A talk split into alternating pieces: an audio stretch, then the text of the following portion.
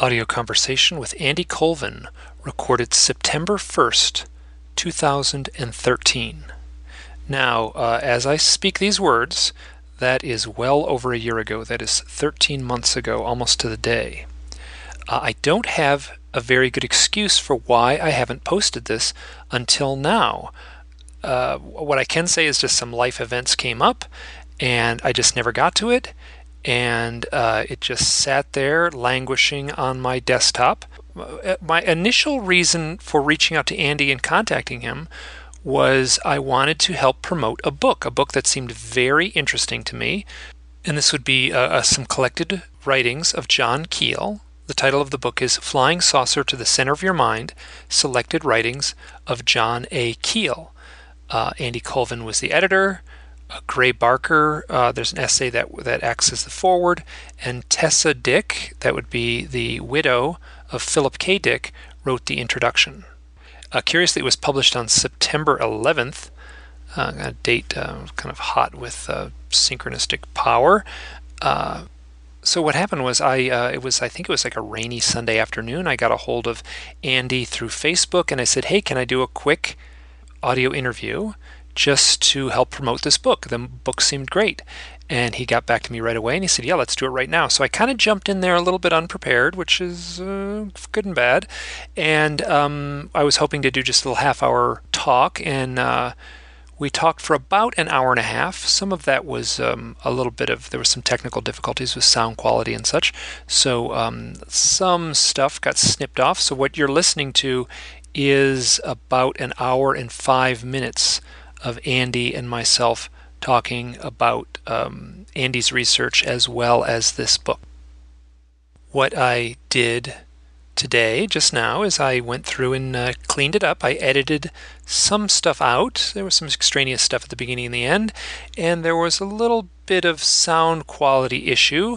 Uh, there was some construction going on right outside of Andy's window, and there was no way to muffle that or baffle that. So you'll hear some clonking uh, going on, and that, uh, and I I put a fair amount of work cleaning that up and getting that out. So what you're listening to is a pretty tidy conversation between myself and Andy, focusing on the work of John Keel. And now I have almost every John Keel book on my shelf here. I I, I think I'm shy one or two, and uh, I went through a really intense period, gosh, going back over 10 years ago now, uh, where I read everything I could get my hands on of John Keel. And Keel, along with Jacques Vallée, had a huge influence on how I frame this stuff. I'll, I'll add Whitley Strieber to that too. Uh, had a huge influence on how I frame the totality of this mystery, uh, this uh, absurd quality that this mystery has, this UFO mystery that bleeds out all over the place with no easy way to confine it all in. I I have a sort of a sort of test I give something as far as if it is a credible story. And this is from my own personal experiences. If the story itself is somewhat absurd and if it is really hard to rein in, if the spider webs go everywhere, uh, the more I trust it. I think that is the nature of this weirdness. And, and you'll certainly uh, uh, sense that in this conversation. So, uh, this talk uh, runs about an hour and five minutes long. Please enjoy. Hey, Andy, I want to thank you so much for saying yes to this interview. It means a lot to me. Thanks for having me, Mike. We uh, we just started to do this on the spur of the moment, uh, so uh, sometimes that works out the best. Yep, and and the what I was uh, seeing, and I was seeing it online, and I think it was just on Facebook. There was a couple references, I think, from both you and from Skylaire Alfvegren, was that there was a new book being published, and the title of this book is "Flying Saucers to the Center of Your Mind."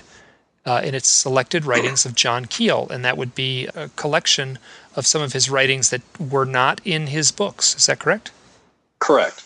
The ideas are in his books. He he wrote these articles, uh, most of them in the late '60s, and then he, because he had sold those to the magazines, he then basically rewrote them for his books. So it's it's a lot of the same information, just told differently. And he also adds different details, um, stuff that uh, later got edited out because uh, he did a you know a more general book. Let's say he did one you know Mothman prophecies or something. He would he wouldn't use every detail that was in his initial article about it. But some of those details are really interesting. So there is a lot of stuff in there that you've not seen before. Different little odds and ends, uh, pieces of evidence that he found, names, places, dates, uh, materials that were found at UFO sites, unusual stuff and enlightening, I think. And it, I started reading these maybe four, or five years ago, and it took me quite a while to collect all of them, enough for three books. So, and and but, you say three uh, books, but yeah. So I just mentioned one. Yeah, go ahead and fill me in on what the other two are. The second one is uh, the outer limits of the twilight zone, and the third one is searching for the string. And searching for the string refers to one of the metaphors that uh, analogies Keel used when he was talking about uh, how do you find the answer to the UFO riddle, you have to follow the string. And we actually used that in a song. Uh, we took a, a, piece, some pieces from one of his lectures, and there are some of the lectures in the books as well. And then we put that into a song called "The String," which has uh, gotten some airplay. It's it's kind of a little short dance tune, and it's got John Keel rapping to it. I should send it to you. Maybe you can put it on there okay, on, your, uh, great. Uh, on the show. So uh, we've got those three books, and um, after reading those, I had a lot better idea of what it sort of verified for me some of the suspicions I had about the terrestrial part of the phenomenon like some of these details about things that were found at sites uh, point towards certain companies, uh, organizations, and stuff like that. Oh, give me some examples. Oh,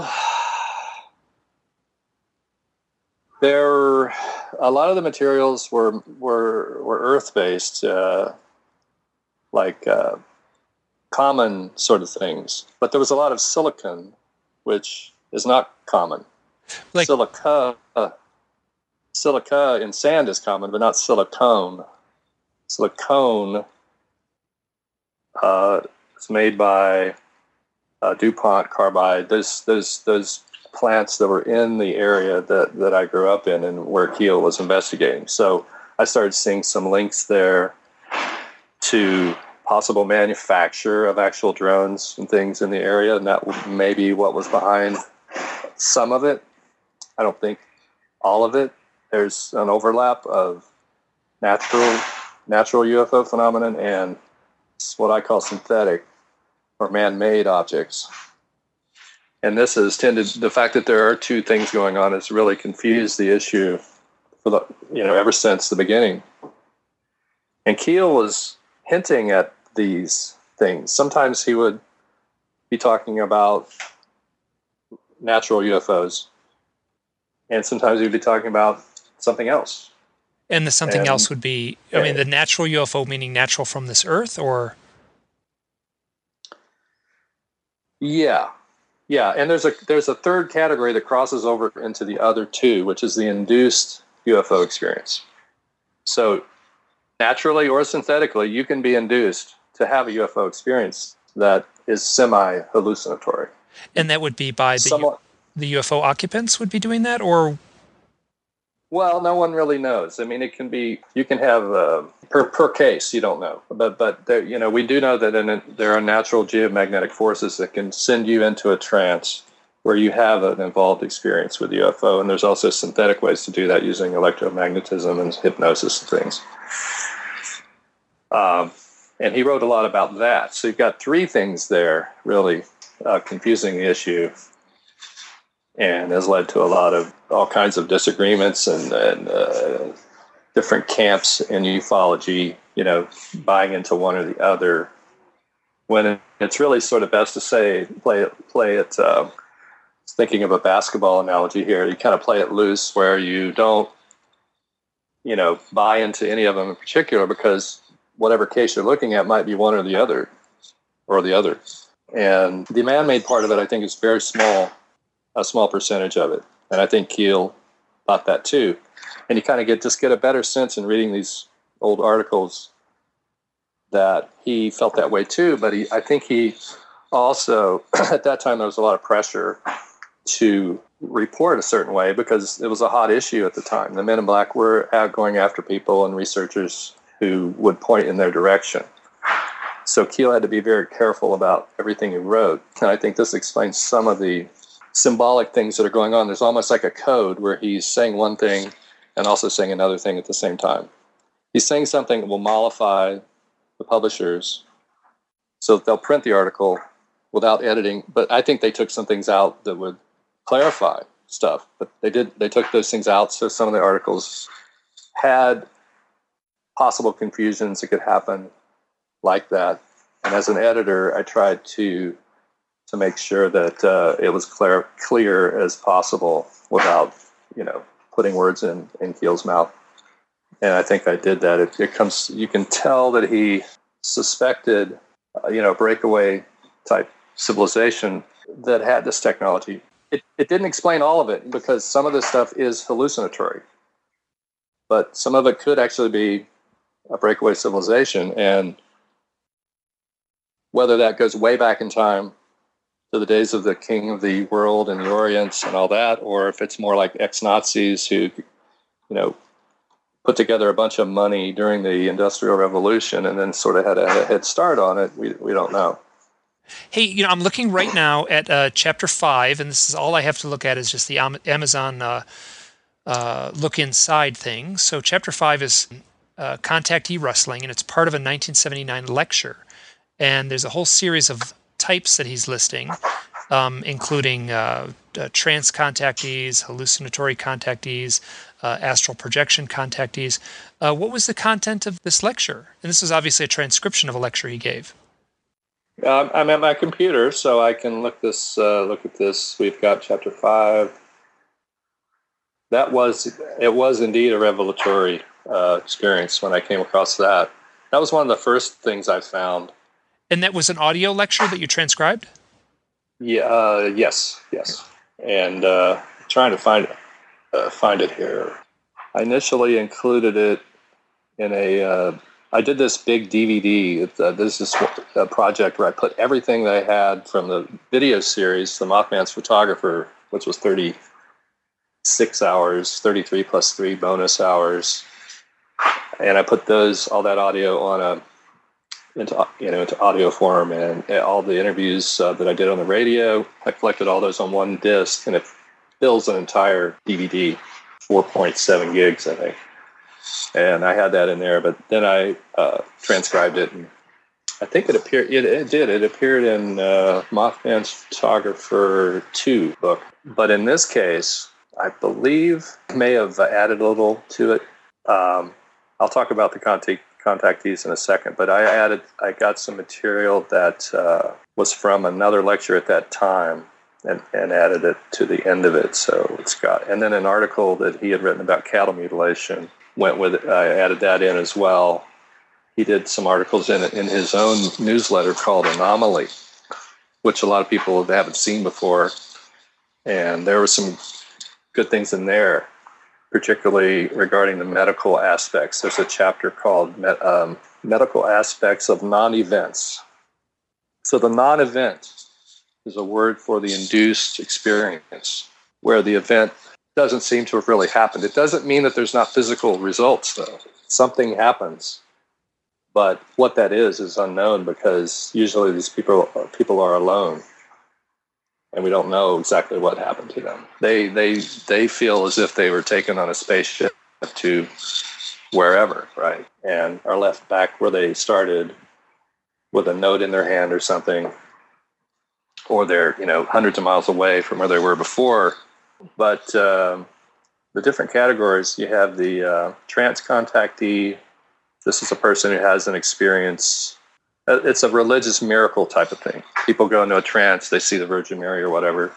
This can happen with UFOs. Uh, the second type is the post hypnotic contactee who has some mission to do after their hypnotic experience, and that is you know, they have that note in their hand or something that tells them to go do something else, and they're they're almost couriers or something.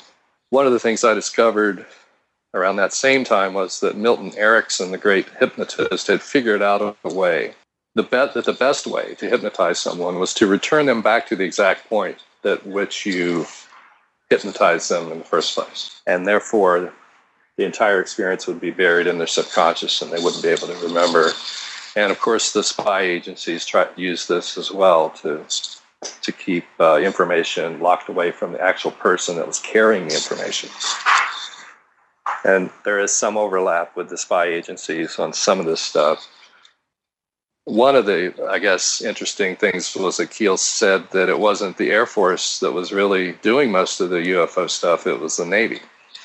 And I've heard that plenty of times before too. Yeah. Yeah. The third type of contactee is a hallucinatory contactee, and that is he's calling this the induced hypnotic. The first type is just you're having you're just sort of out there in the field and you have a religious experience. The induced one is a little more involved, where the person you know goes off with the space with the spaceship and everything. There's this type three subgroup distortions of reality, almost like an occultic force, like almost a spell was put on a person and induce them to have a UFO experience. Type four is the astral projection contactees, where they're going out of body and, and it's interacting with the aliens. Type five is the cosmic illumination contactee, uh, where the person experiences cosmic illumination, so they have a jump in IQ and talents and things. And this is behind, you know, a lot of the religious starts of big religions. If it, if it goes wrong, though, they become a false illuminated contactee, falsely illuminated, where they they basically uh, go crazy. They can't enter. They can't uh, integrate the experience, and there's usually no support around them for the validity of their of their experience because these are valid experiences, even though we can't prove what happened to them. And it seems to be somewhat hallucinatory. Something did happen. And it often means that the person is a special person because they may be one of the 10% of the population that is highly psychic. And this is another revelatory thing that I ran across in his work. It's the importance of that fact that only 10% of the population really can just super easily tap into the super spectrum and and and a portion of that 10% can actually see into the future and this places the person at odds with the culture and some people are actually jealous of this. In fact a lot of people are. And because these are the people that pour so much effort into uh, their religious practice whatever it might be hoping to have that experience where they achieve oneness. But this happens naturally with some people. And it appears to be basically genetically passed on. Therefore, you have whole groups and families and organizations that have been pitted against each other at a subconscious level, maybe uh, over a long period of time, because it's it's like inheriting a lot of money or something. It's not kind of a rare thing, and it doesn't really uh, go outside the family. So, and then later in that chapter, he gets into the mutilations cattle mutilations somehow, some way went from contactees to cattle mutilations. And, and I'm just looking at the date here. April 1974 would have been very early in the cattle mutilation uh, literature. Well, he was writing about the mutilations in '66. I mean, it's it's it's unbelievable. I mean, that's a whole ten years earlier than most people typically think of the mutilation situation. And Keel had been uh, he's he wrote about him in '66, but he knew about him even earlier than that. I think they started in earlier in the '60s even. So just having known him and worked with him, you know, why was he so tapped in? I mean, I, it, was it somehow synchronistically arriving in his lap, or was he was he just you know doing that much hard work to find the information? I think so. He was really he was obsessed. And that was one thing he really talked to me about because he knew exactly what he was talking about when it came to obsession with material. And he saw that in me and wanted to you know, give me a few pointers on it, which were very helpful. And what kind of pointers? Because I feel like I'm obsessed with the material too. I could use those pointers. Um, I don't think it was any specific kind of thing you could do. It was just here's the kind of attitude you should have. Like, don't don't take it so seriously. Don't buy into the messages that you get right away. And it was weird because that same weekend we had kind of a mystical experience there in the haunted hotel, the Lowe Hotel, where one Mothman witness was seeing three shimmering beings, and another one was hearing the voices of the beings in a different room. And one of them was pretending to be John Keel. Pretending to be I mean, John so, Keel in some sort of like uh, altered state? You could just hear a voice. sounded like John Keel, but it wasn't him. He was all the way down at the other end of the hotel sleeping. Huh. And he had this stuff going on around him. I think you you've asked you've made a good point. He really was tapped in and the phenomenon was following him. He had a cosmic illumination experience or two himself. Uh, many probably sounds like because they come in stages. You have these little satoris every uh, every so often when you're at a crisis point or something, or, and he, he had those and I think it followed him around and it transferred to us after we met him. We had the most unbelievable five or six years after we met him. All the people that there were three or four of us that hung around with him the whole time, that whole weekend, and we all experienced similar um, simultaneous poltergeists, phone calls, weird phone calls. We tracked one of the phone calls down because it seemed to be associated with a, a van, an unmarked van, or it wasn't unmarked, it was a government van. Sorry. It was unmarked except for the plates, which were government plates, and they said 111L. Well, uh, one of us tracked down that number to a location in Akron, which was the address was 1111 Independence Avenue and we went there. I eventually got over there. The, the week, the week before I got there, there was a Mothman sighting less than a mile away, which was reported by a whole other group and organization. Um, this had been a Indian burial ground turned into a mall, and the buildings that were there formed an 11 when you looked at them from the sky. It was the Masonic 11. Uh, there's a Masonic number one that they do and it's also the symbol of the Ohio Masons. So at this 1111 address, you had buildings that look like the Masonic sign of the state of Ohio. So we found some of the cars looked like they were Army Airborne 25. So we figured, oh, well, they've got an internet thing there. They're probably watching this or something. We don't really know. But then they later built another set of buildings there that from the sky read 111L the exact number of the license plate that led us to the address. And, and what, sparked, uh, what year would have this, this, this have been? This was 2006. Okay. Um, that was when it started, and I may not have gotten there until 2007. But this sparked the whole synchro mysticism thing, really, because nothing was out there about 1111 at that point. And 1111 caught on as a meme. And then a lot of people that were into that meme seem to have become, quote, synchromysticists. I think John Keel, through this interaction with us and reaching out and coming down in his later years to be there at the unveiling and being so gracious to everybody, I think, and just whatever energetically is going on with him transferred. And I was talking to him about these synchronicities as they were happening. And I sort of think that he's the the father of synchromysticism, even though no one would would probably, you know, think of that even. But that's kind of really what happened. I don't know what other people would say about why they got involved in synchromysticism, but I know that the, nothing about it was out there. And there was nothing about synchronicity as a research tool um, involving, you know, stuff like the Masons or the Men in Black or what I call synchro conspiracy. Was there was nothing. The only person was Eugenia Macer Story, who writes in that kind of style where she is trying to relate or relate things that happen during the day as if they they might be synchronous, and some some of them are. Pretty amazing. Uh, but the fact that she took the time to catalog those in two or three of her books was helpful for me and gave me an idea for how I could do my books, which are based on the videos that I did. And so I really started honing in on the synchronistic part of the phenomenon. And Keel really thought that that was a key thing. And that, and and he thought from um, personal experience that it was a key thing. Like having Yes. having been you know doing this type of research for decades at that point. Yes, he had had those experiences. Okay. Now And he this is some, this is something that I he- hear a lot. I mean, Nick Redfern talks about this, where you know he he knows he's on the right track and he knows he's got an interesting story when when there's synchronicities surrounding the events that he's trying to research.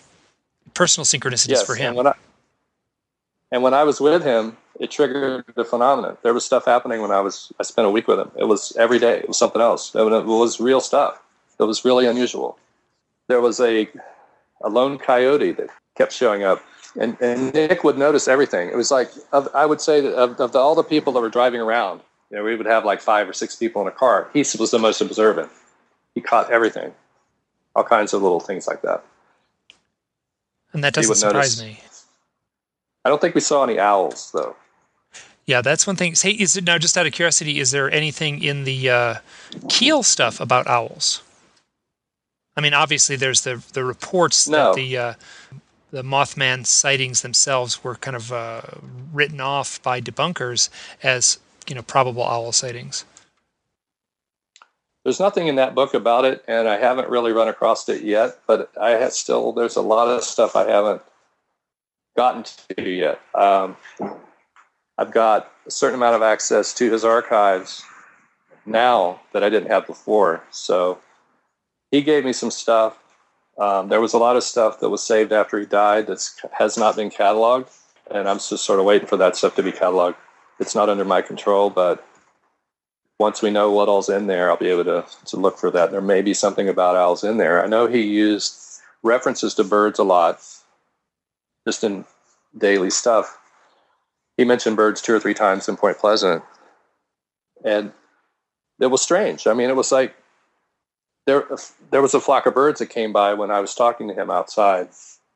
It was it was kind of odd, and he noticed it right away. And he said something about how you can tell a lot about what's happening with by watching bird behavior. You can tell when storms are coming and stuff like that, and general weather patterns. Or any. he, also mentioned that uh, the day before the Silver Bridge collapsed, all the birds were gone from Point Pleasant, and that the same thing happened in Seattle in 1947, the year that. Uh, the, the UFOs started being seen here with Kenneth Arnold and, and Mount Rainier. Oh, so the birds were actually uh, absent. There were we were absent birds in Seattle in 1947. Another weird thing that happened in 47 was a sniper who shot I think it was like 100, 100 different people beneath the knees. What does it have to do with anything? well, it may. Now, this was There's in lot of- Seattle area. Um, I think it was all over the country. It was mostly the west, yeah, west part, western part. Uh, I think, but uh, whenever there's a new, a new meme being pushed, you'll often have these sniper attacks and shootings and things. I mean, it, I was surprised to see that they had that that had happened back then, that far back. I don't know. It just smells wrong to me. It smells like that was you know, maybe a military guy who's who'd been programmed and gone off the reservation, you know. Yeah. But a lot of these things do have a diversionary, you know, capability. Like with the uh, DC, the DC sniper who actually lived in my neighborhood here, when he was doing his thing, that allowed Congress to pass the Patriot Act. And that would so have been in your neighbor- UFOs. He was from your neighborhood in Seattle. he wasn't from here, but he, he was living here in the years up to that to his attacks. He moved like I don't know if he even even moved. He had a place in Tacoma, but he also had a place here. He worked out at the Y, which is about two blocks from my house, and they had a mosque over here, about half a block from my house. which has been torn down. But that was the mosque that he attended. And I got to go in there a couple of times. I was photographing it for the uh, Historical Society. They were wanting to turn that building into a historical building. It wasn't a mosque. It didn't look like a mosque. They just stuck a mosque in, a, in an old building. The UFO stories are have a diversionary quality to them, and Keel was on top of the you know the Maury Island case, which had a diversionary. It was sort of the uh, um, the way Keel described it. Maury Island, which uh, happened two days or the day before Kenneth Arnold sighting, was probably a case where they were dumping radioactive materials from Hanford into the ocean, and they had a foul up, and one of the one of the transport things uh, blew up, and that's the what fell on the boat. Fred Crisman comes in and says, "Oh, well, they were UFOs. They were round. They're saucers." And it was almost like he knew that they were going to be kicking off the UFO thing a couple days later, and decided this would be a good way to cover up this snafu. And Keel had a long uh, correspondence with Crisman, which I'd really like to get a hold of. Oh my word, that's fascinating. That's something. I hope there's something in the in the files of, with. Uh, I've only got like one or two letters that Crisman wrote to Keel, but of course he's notorious for maybe being involved in the JFK assassination, also being involved in Maury Island, and he was also involved in the Mothman case. He showed he showed up uh, in West Virginia uh, posing as a UFO investigator. And uh, so there's a lot more to the Mothman story, at least at the conspiratorial level. Well, and, and also just in trying to figure out what the heck's going on. I mean, it's so complicated all the way around. You know, what are these UFOs? Are these being built there? Are they early drones, or are they, or is this valley just inundated with natural UFO lights um, that can burn you, you know, quite badly or mess you up? What was the Mothman creature? What was the Bigfoot creature that was being seen right next to Mothman? And practically same night, same part of town, Mothman or Bigfoot? Well, what what's going on? These are questions that Keel, you know, had the uh, foresight to see were that were important. So we don't know. Maybe Mothman and Bigfoot are related. Well, I mean, in one, one, sense, in one sense, the entire the entirety of the yeah. the sort of Fortean uh, phenomena is seems to have like uh, a, a, you know the only way I can say it is that it has a has a similar mood and you can sort of sense it in the stories and to me that implies you know I, I kind of extrapolate that mm, on a personal level to me that just I get the sense very strongly that they're all connected in some yeah. in some mysterious one, way. There was one case where Mothman was seen flying up into a UFO and this was part of the Point Pleasant sightings? Yeah. Um, this was a, this didn't surprise me because uh, I was once a Buddhist priest for a while and learned a lot about knew some Tibetan monks, and they said that this is very common over there, that these balls of light flew around, and that they were sometimes the spirits of dead people, sometimes they were the spirits of living gurus.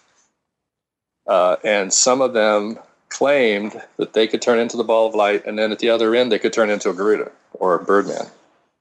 And Garuda or Birdman is some is you know that you treat that almost synonymous with the Mothman phenomena.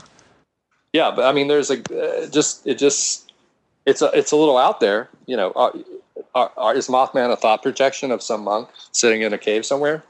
Maybe. But there is a there is at least one monk who's written a whole book about it and claims that he can do it. And if you look at my uh, Skype picture, that's him. That's that's the monk right there. Oh, that's the monk. It's funny because I thought that was you. Yeah. Dressed, I thought that yeah. was you, and you're like, are you dressed up like as a as younger, like in your own, like with a funny black hair and and dressed up as a Garuda? Yeah. So I'm looking yeah. at it right now. That's he's disappeared. We don't know what happened to him, but uh, uh, he looks like the thing that, that my sister photographed in the window. That's what I was going to say. It, it reminds me. It reminds me a lot of that photograph of uh, that your sister did in, in 1974 or whatever it would have been.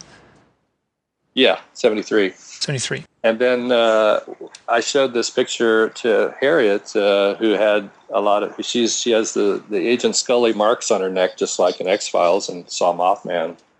Uh, said that that this guy, this monk, had showed up in her house, like in a spec as a spectral vision. And this is exactly what he claims in his book. He claims that he can fly as a Garuda to your house, show up, and minister to you. He's somehow there to help you. I don't know if he makes unannounced house calls or if he goes to people that are already tapped in. I don't know. But it's very odd. Very, very odd. And it was one of the most shocking things that uh, that happened, I think, that just running across that guy. And I've got his book. It's called Cities of Lightning. And is he is he in India? We don't know. Probably, no, is that where, where the book was written? Is that the source of the book? Uh, he was in a he was in a uh, monastery in New York. Oh, okay. And uh, Blue Dolphin, I think, published his book. And if you want to just find out about all the different Garuda symbologies, he's he's got them in there. There's lots of fabulous verse describing the qualities the energetic qualities of these creatures or, or creature. I mean, and, I, I, believe he puts the Garuda in the uh, Heruka class of godlike beings, which are fierce, uh, fierce protectors. The Garuda would be in charge of the bird, uh, I guess, section, or the Garuda represents the void. So it's the the s the essence of magnetism and, and energy, the dark matter dark energy per- permeates everything. So this is why he can appear anywhere at any time. And I think reconnect people. I think there's it's almost like this this energy that can come through you and make new connections or you know because it can it can permeate every part of you that it actually makes connections that are can be helpful. I, and I don't know what it, that all depends on exactly if you have to react in a certain way or anything, but it can be helpful as long as the person doesn't go down the tubes because they get bad advice. Or in India, if you see the Garuda, you'll get a lot of good support for that. If in Indonesia, and anywhere in Asia, you'll get good support. If you're Native American, you'll get good support. If you're average American, you you probably won't. Although I do have, I have heard from a couple of Mothman witnesses that when they went to seek psychiatric help, they were told that seeing Mothman is not a, what was the word? It's not suggestive of a disease of an actual mental illness, and no drugs are no drugs will be prescribed. And this is this is through mental health professionals where? This is yes in Ohio. Okay. Uh, this this guy actually lives near the Akron location where Mothman was seen. He he's not the one that saw it though. That time, he's seen he's seen it in his house, and his sister has seen it in her house, in that same house, and then wherever she moved to. It sort of follows you, and I wonder if Mothman followed me to Seattle because we've had three sightings of Mothman, four uh, in Seward Park, which is strangely a place that I used to go to with my Buddhist mentor, who was sort of uh, my mentor through the through the priest process, and he told me he knew a lot about Native American history in the area. He grew up here, and he said this was their, you know, the Indians super sacred place. It's and, an island, basically. And give me and, give me some. Oh, keep going. Uh, but I want to ask about the uh, the some insights into like these reports, these Mothman reports in the park. Yeah. Well, well, yeah. So so he he located. A, he told me there's a sacred spot on this. There's a highly sacred spot on the island itself, um, and he said he couldn't tell me. He I had to find it myself. Which was interesting, and I kind of knew the general area though. So I had a, a friend I've known here for 20 years, worked with him in construction stuff, just a regular guy, but he's highly psychic. He's half Filipino, and his, his Filipino grandmother had been a shaman. So he's sort of ripe for this kind of stuff. and sure enough, he has had several crazy experiences with different blue orbs and things similar to Philip K. Dick's uh, Valis experience. Mm-hmm. Uh, Tessa Dick, Phil's wife or widow, uh, wrote an intro for that book, Flying Saucer, uh, the new book. Mm-hmm. And she talks about the similarity to the Mothman situation with her and Phil seeing this floating orb that transmits information into your mind. So Kenny, my friend, has these orbs, and I've seen him undergo a great transformation in the 20 years I've known him. As he and now he's, I think he's got his master's now, and he's maybe going for his doctoral doctoral uh, in uh, psychology at uh, Antioch. Mm-hmm. But he's seen Mothman three times over there now, and he's also had some prophetic dreams that I I get reports from him every now and then. I he'll just call and say, I had this strange dream, and he'll tell me about it. And I've actually gotten made some connections in my research through through him. And it's funny because he's not interested in Mothman at all. He doesn't understand why he's seeing it. He's not out for any fame, fortune, nothing. He doesn't want his name to be used. But the weird thing about it is that this third time, when he saw it, he saw it in the same place he had seen it the second time. And he starts telling me about the the sighting. I'm like, well, that's weird. It sounds very similar to the to the time you saw it a year uh, year or two ago, which I have a tape of his, you know, talk him talking about it. He didn't remember it at all. He's totally wiped out the second event. That is so common in this in this realm. Yeah. And and the two have sort of become fused together. And I figured out what may have happened is that he was with someone who saw this as well, and she said something about forgetting it wanting to forget it as it was happening. And I think she triggered him to forget the earlier one or something. But it was glowing. The second time he saw it, it would look like a birdman. This time it was glowing green mass, similar to what we kind of saw in 2002 when we went back to West Virginia. We saw these shimmering things that, that are, I think, the things that came to the Lowe Hotel. The three beings that we're seeing there had traveled along with us and they, and this this this phenomenon travels uh, follows Kenny around.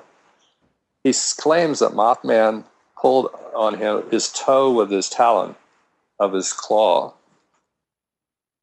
Wait, well, so so he says that he pulled Mothman's talon. Mothman grabbed his toe with his talon. Okay. But it changed into a human hand, or it changed from a hand into a talon and he said, Remember door 11. This is the 11 thing again. We're back to 11. Remember door 11. Yeah, it was it was a it was a vision about door 11. And the funny thing is when that photo was taken in 73 by my sister, there was another guy, there was a guy in the house visiting who at the time the picture was taken, who I met in Point Pleasant again. I hadn't seen him in 30 years. Told me that Mothman had grabbed him on the shoulder at the same location that I saw it, where Harriet saw it, where Tommy saw it, where Mrs. Atkins saw it, right next to the school that had burned down, which we think Charles Manson may have burned down. And this is, I hate to bring up Manson because it sounds too incredible. Oh gosh, I'm, I'm, I'm, over like trying to like rein this stuff in. Yeah, do whatever you need to say. People yeah. think people people think it's made up, but no, it's not. And he may have been influenced negatively by whatever is there in that location. The school's right next to where everything was seen. It's called Bird Mountain, in fact. Did it send Manson over the edge? Did he did he or did he trigger everything by doing this horrible act which killed a couple of kids? And did this trigger, you know, the ghost phenomenon where the ghost wants you to solve its the crime? And Mothman somehow is overseeing this process or something. I don't know. Yeah. But but Mothman, but the Garuda is said to police this kind of activity. He polices occult activity, elemental earth elemental activity, that kind of stuff, because he can permeate all spaces. And he's about he represents a force that tamps down evil, essentially. Hey, while I've got you, let me. I'm going to read something to you. This is something that I would just. This is. Uh, I pulled this up when I knew we were going to do the, uh, oops, where'd it go? Okay, here we go. Um, This is a blog post I wrote in uh, on sun- Sunday, September 25th, 2011. So just a little bit shy of two years ago. And it's I had a very lucid dream and I've been making a very real effort. If I have a, a dream or a synchronicity or some sort of event or even an owl sighting, uh, which I, will point out that I did see an owl crossing my path last night. It was a little bit off in the distance. I couldn't really make much of it, but um, but the, this if I have a dream and I kind of have a sense, like if I really have a vivid dream, I you know I'll I'll say as much. And so this was this was a surprisingly vivid dream. So I uh, was at a, a uh, UFO conference and it was in some sort of big lecture hall, and, and John Keel was there. Now, um, I I knew perfectly well that this was a dream, and I and I knew that Keel had died, and I was aware that the fact that he was in my dream might imply that you know that the spirit world where he's you know where he is now and the dream realm that I was that I was immersed in while having the dream could have been overlapping. So um so I went up to him and I said, you know, Mr. Keel, how are you doing? And he smiled, and I'm, I'm reading now from my text. He said, fine, just fine. And then I nervously asked, well, from where you are and from what you know, like, how am I doing? Like, how am I doing with this ongoing research stuff? And then I can't exactly remember what he said, but I do know he seemed very pleasant and he nodded and he smiled. So my assumption is that he said, you know, yes, you're doing fine. Everything's fine.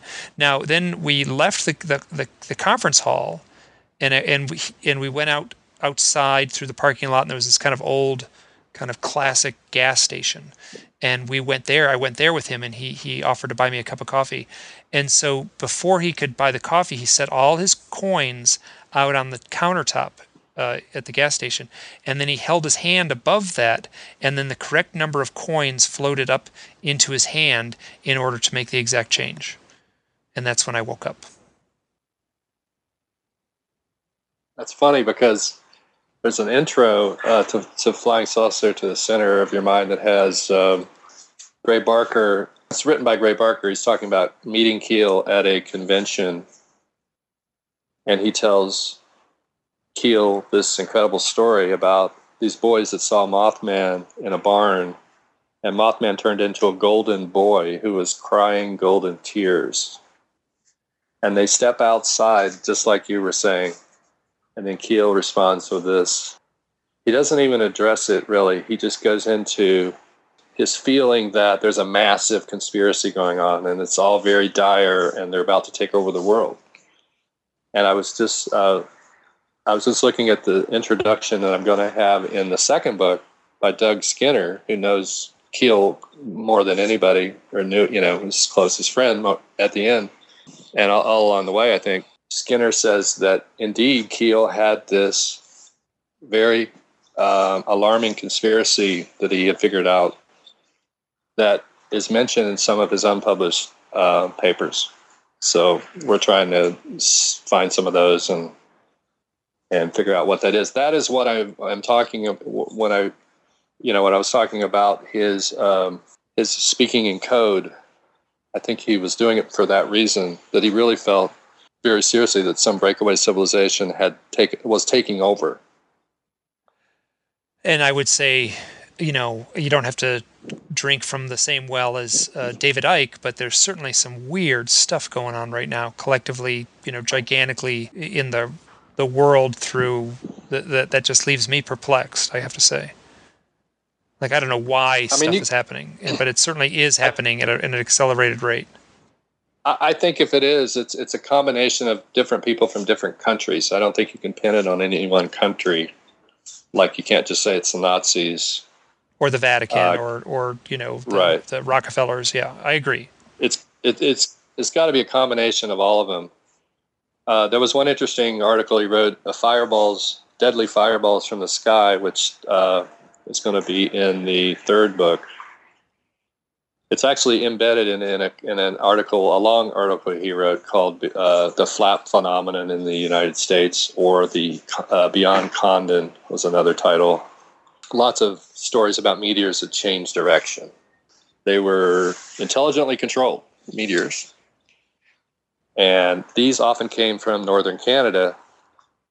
I think the Northwest. I can't remember exactly where, but and, it was and it, and it was uh, supposed to be British. Uh, British. Uh, the British had come up with you know these synthetic meteors and maybe also had some saucers, but you also had saucers coming up from South America, and they were coming into the U.S. in a pincher-like way from top and bottom, and then coming in uh, the Mississippi Valley from either end, and then going up the Ohio, Ohio Valley. Now, I mean, whether or not that's a an ancient uh, ley line energetic natural UFO phenomenon or it's some real craft that are being flown between points, you can make a case for that. I don't stand by it completely, but when you look at Woody Derenberger's experience uh, with Indrid Cold and being taken to South America, and then you look at uh, where some of these uh, drones may have been built, they, they, there probably were some being built there, and there probably were some being built in Canada, and there probably were some being built in the Ohio Valley. And I think that uh, they were mixing themselves in maybe with the uh, whatever prior ancient phenomenon pattern there was the government researched this stuff early on, starting at least in 46, probably earlier, uh, maybe even in 34, when the ghost flyers started uh, flying over Europe. But certainly when Jimmy Doolittle went to uh, Sweden in 42 to investigate the Foo Fighters, they definitely would have started then. Uh, trying to find out all they could about the phenomenon. And I think they did discover, and Keel thinks they did discover that there is a natural phenomenon that cannot be explained, but it's not a threat.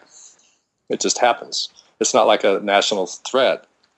However, some of the UFOs behaved in a way that did appear to be a national threat and made specific, you know, aggressive moves over the White House and other places, uh, defense installations, atomic plants, in an effort to blackmail um, somebody, somebody in the government, corporations. We don't know exactly. Ooh, why, why do you say why do you say as an attempt to blackmail? I mean, that seems like an attempt to to get a message across or to intimidate. Yeah. Well, this is called. Uh, this is a great chapter called uh, "Are ETs Blackmailing Earth?" and I think that's in the second book. I added some nice material to the end of it that went with it. Yeah, I mean, he comes right out and, and says it's some breakaway civilization or something that's that's trying to prove that it has superiority. So maybe at some back channel of the government, somebody's communicating with with our government and saying, you know, we want I don't know what who who knows what they want. Maybe they wanted more resources. We want access to your coal, or we're to overfly DC and show you we mean business. Mm-hmm. Could be anything, but uh, that's a basic idea, though. Hey, so here, let me um, as just as far as a personal question, like you know, what advice? I'm going to get back to this. I guess I asked you this once before, and I just want to touch on it again. Any advice you would have for me? Because I do feel like I have fallen down this rabbit hole and uh, and have gotten to a point where you know, like I'm not quite sure.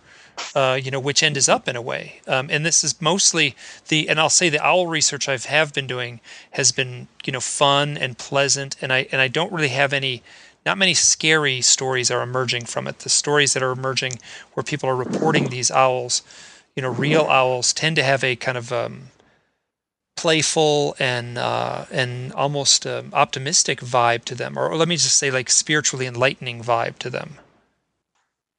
Uh, well, um, I might have to know more about your rabbit hole, but I would say that I, I just thought of the triangle. The triangle is sort of the bird, the shape of the bird as it flies.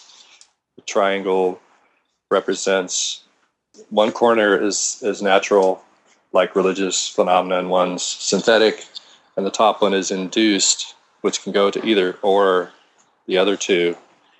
And you're you can view yourself seated in a meditation posture inside this nice safe triangle where you can look to the right or left and see if someone presents you with a case, you can look right or left and see which one you think it is. And if it's not that, it might be the top one. It might be the induced phenomenon where they are simply having an array of imaginative experiences. And let's face it, there are some people out there doing that. I don't know if they're doing it on purpose. I think some of them are, some of them are, are not. They really uh, do think that they've, you know, flown to Venus or whatever, and you have to respect that. But at the same time, don't be thrown off by it because there's three possibilities, and you just you just make a guess at which one you think it is, and and move on. What what particular rabbit hole are you? Uh, well, it just seems like I've become obsessed. I'm having these synchronicities. A lot of the the uh, uh, it's the and I'll say the uh, oh the owl stuff in particular has been fun, been real fun. But uh, just as far as my own experiences as a whole have been, you know, challenging, and uh, I feel like I need to make a a big change in my life in order to you know fully follow this. And and in a, in I may cut some of this out because it might feel sort of personal, but uh, the um, the experience itself when I'm when I'm researching it, when I'm writing about it, when I'm making calls like this, I feel alive. I feel genuinely excited, and it's a cool challenge, and uh, it's a mystery, and I you know I like digging into the mystery, um, and then I found that my day to day life has become drudgery and then I look forward to this what we're doing right now and the research and and I can't help but think that um, that I'm being guided somehow in that direction. And I don't know if that's reading yeah. too much into it. No, well, yeah, yeah. I mean, Keel was like that. He he stayed up all night and, and worked feverishly on stuff, and then you know would sleep from six till noon and eat breakfast at three. I mean, that's not, I do that a lot. I do stuff like that. You know, um, my schedule's all over the place. I get obsessed with getting something out. And it's a good thing uh, for my situation right now. It works for, for, for where I'm at right now. I'm sort of living the life of a hermit. Uh, that's, yeah, that's you know, very much what, yeah, the life of the hermit is what my life has become in a lot of ways. And what I do do is reach out you know through the internet in a way and the people i'm engaged most with are the people who would be abductees or contactees or psychics or people who've had profound paranormal experiences. Yeah well the problem is there's not enough people. I mean there's so many dumbed down people out there. And we got to remember there's only 10% of the population that really has second sight. Uh, and that's probably the category you're after. There's not enough of those in any community to really support you in your endeavors. And I found that that's a major issue. It's a major issue for me, for Keel, for a, lot of people. Um, there's not the support in the community for it, and you'll lose uh, you'll lose friends. You may lose your partner. These are things that Keel talked to me about, and they happened. Yeah. And even though I thought I was I was doing it in the best possible way, didn't matter. It's just too weird for most people flat out. And you wouldn't believe. I mean, you would believe actually. I'm oh, sure I, you would be able to relate to some of some of my stories of uh, being marginalized in various ways by the typical American uh, group. It's it's just I, have seen it so many times. I can almost predict it. I can see all the signs uh, with people, and I think as you get older, you just get better at. Uh, I, I don't censor myself, but at the same time, I don't bother too much with most people. And you do have to seek out the other 10%. And the internet is, is one of the only ways to do it. Yeah, it's been it's been a, godsend for me. So yeah, that's interesting. Um, it's there's uh, that's you got to do what you got to do, and that's what we're doing. Where uh, you make your friends where you can find them, and I think they are good friends. And it's nice to go to a convention like this year. I went to Paranoia Con down in San Diego for the Paranoia magazine, and that was really fun. And got to meet the X Files uh, conspiracy guy, Langly. I don't know if you remember that guy. Oh, he's the guy that, the that was the lone gunman. Who's he did a documentary. He did. He's doing uh, his second documentary, which we were interviewed for, and that was uh, that was fun. He's a very funny guy. What's the theme in the second uh, follow-up Hag- documentary?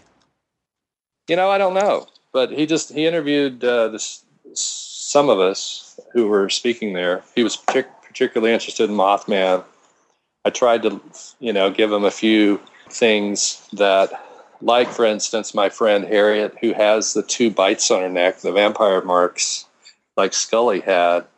And I told him, you know, we actually have a real Mothman witness who has these marks. How did you guys know that? To put that in the show. And he didn't really have an answer other than they researched it really well. But they certainly didn't know about Harriet at that time. Mm-hmm. So there must be others out there who have these marks.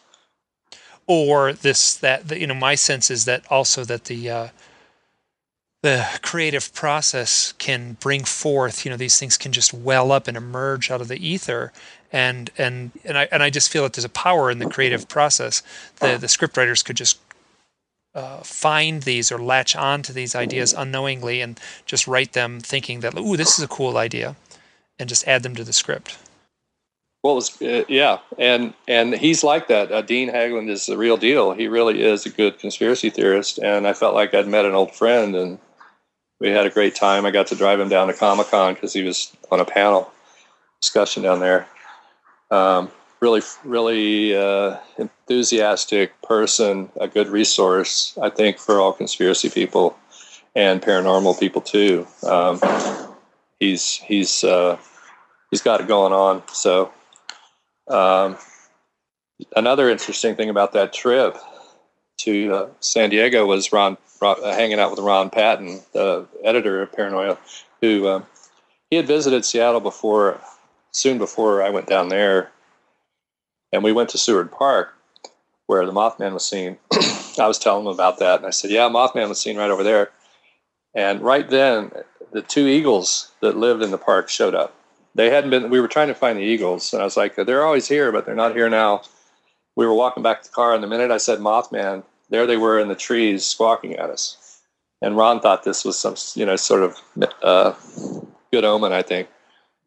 And that was, you know, only a couple of weeks uh, before the other sighting, the third Mothman, Mothman sighting by this uh, by Kenny and so one thing that happened while Ron and I were there was the uh, they had a circle around the sun that day. This effect, halo effect around the sun. I mm-hmm. took a mm-hmm. picture of it. I took a picture of it right after this Mothman thing happened, and we were having trouble with the cover of the new book.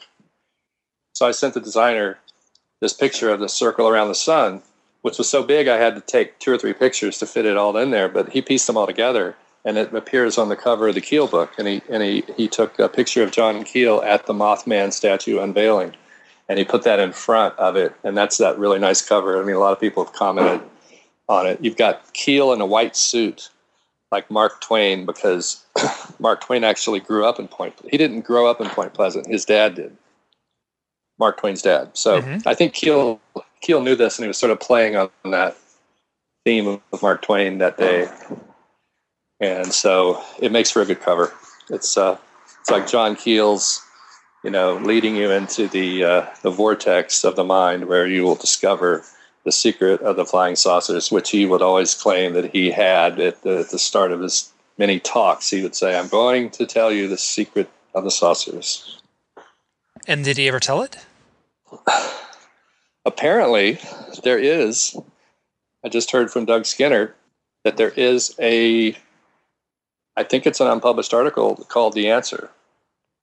Oh, I would love to read that. yeah, so um, I'm going to try to get get him to send that to me, and uh, we'll see what's in there. I, I, it doesn't sound like there is an answer. Actually, I mean that's. I mean that, that's my sense too. That I'm sure he's wise enough to say like, "Here's the answer." There is no answer, and he would do it in a very charming way. I'm yeah, sure. It, there's a subjective aspect to it also. Yeah, it, it the, answer can vary. Yes, there's yeah, it's very it's very subjective in the sense that that's one thing that I as the as I get deeper and deeper into my research, is that the the the phenomena itself seems to uh, mold itself so specifically to the individual in a way that that is uh, it paints a much deeper picture than just little aliens in a metal spacecraft. Well, it's a it's a big issue. Uh, this kind of thing with with precognition. Uh, something I was talking about earlier, and I didn't quite finish was the, the the Keel saw the wanted to work with synchronicity. He thought that we were going to destroy ourselves, and we needed to figure out some tools using utilizing the psychic abilities of people rather than trampling on them is a, is a might be a way to help because according to Keel, precognition is the pinnacle of psychic ability. If you can actually see into the future, you've really got something there. But the question is, would we really, even if we knew the future, would we really even make the right effort? Could we make the right effort to, to change it if it was, say, bad? And, and then there's always the question of something that seems bad now might not seem bad later. You never really know if, if you want to change the future. Uh, but this was something he and I talked about, and it's in an interview that I'm going to have in the third book. It's uh, one of the last interviews he did where we talked about some of this stuff. And the question was, you know, is the future already set? And he was saying it, it must be set in order for people to see it. My response was, yes, but what if what you saw isn't exactly what happened? In our case, in Mound, West Virginia, the, we had visions of the 911 event, you know, 30 some years before it happened, but they weren't totally accurate. And so I've talked to a lot I, of people who have had visions of that they tied directly into 911 and then when they tell me the story of their vision, it, it as you just said, it's not accurate. It doesn't it you know, I had one person very accurately describe like the UN building being attacked in New York and then she took it very much to be a premonition of 911. Yeah, in the vision that I was shown by my buddy who claimed to have gotten it from Mothman, we did an Indian pact and we held hands and when I saw this vision for like a second or two, it was similar. It was very similar, but they just came in a different angle. It looked it didn't look like planes, it looked like missiles. And they came from the top down instead of in. So it was similar and and it seemed worse. It seemed like there was more destruction in the vision. So what I said to Keel was maybe as the plan went forward, more and more people became aware of it, and somehow through their superconscious or subconscious, you know, it leaked out, and somehow somebody's awareness changed it, so it wasn't as bad as it would have been. Possibly, yeah. I mean, that's any number of ways to look it. at it. Yeah. yeah, that's as good an idea as any. You can't rule out that it can be changed and I think I think there are parallel lines running. I, I, just get that feeling from my dreams and just from experiencing life that that there are uh, variations that can occur, alternate timelines or parallel timelines. Yeah, it's a subjective experience, but it's it's it doesn't mean it's not real. Exactly. Yeah.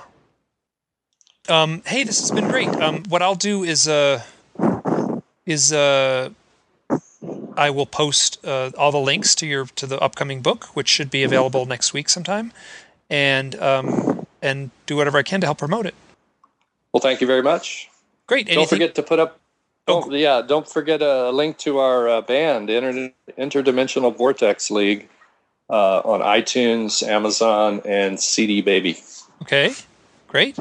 Anything We've you want to say? Uh, we got we've got songs with John Keel in them and other people, uh, different witnesses and strange things. It's uh, it's entertaining stuff. Good, good. I'll, I'll I'll put a link in. Yeah, we've got a trio of Mothman albums. In fact, so that's I don't know thirty or forty songs that have different uh, pieces of dialogue from the Mothman's photographer video series that we stuck in uh, and or you know, in, in, some of the songs, not all of them. Some of the stuff is jazzy and made up out of the ether. But um, great, alrighty. I, anything you want to say in summation? Um, what's that phrase that Doug Skinner uses? Onward. Onward. Good enough. Fair enough. Car- carry onward. Okay. Um, carry on. Good to talk. All right. Thanks, Mike. Talk to you soon. All right. Bye. Bye. Now, when you're in this hypnotic trance and you think you're conscious, you can see almost anything. These things are from outer space. There are strange things in the sky. Sky ships were taking souls away into space. And you go into a, a trance. You think you're conscious. You can see almost anything. There were flying saucer sightings galore. You can see almost anything. There are strange things in the sky. We haven't been searching for the strange. There were flying saucer sightings galore. We have to take the little people seriously. These things are from outer space, and you're going to a trance. Skyship,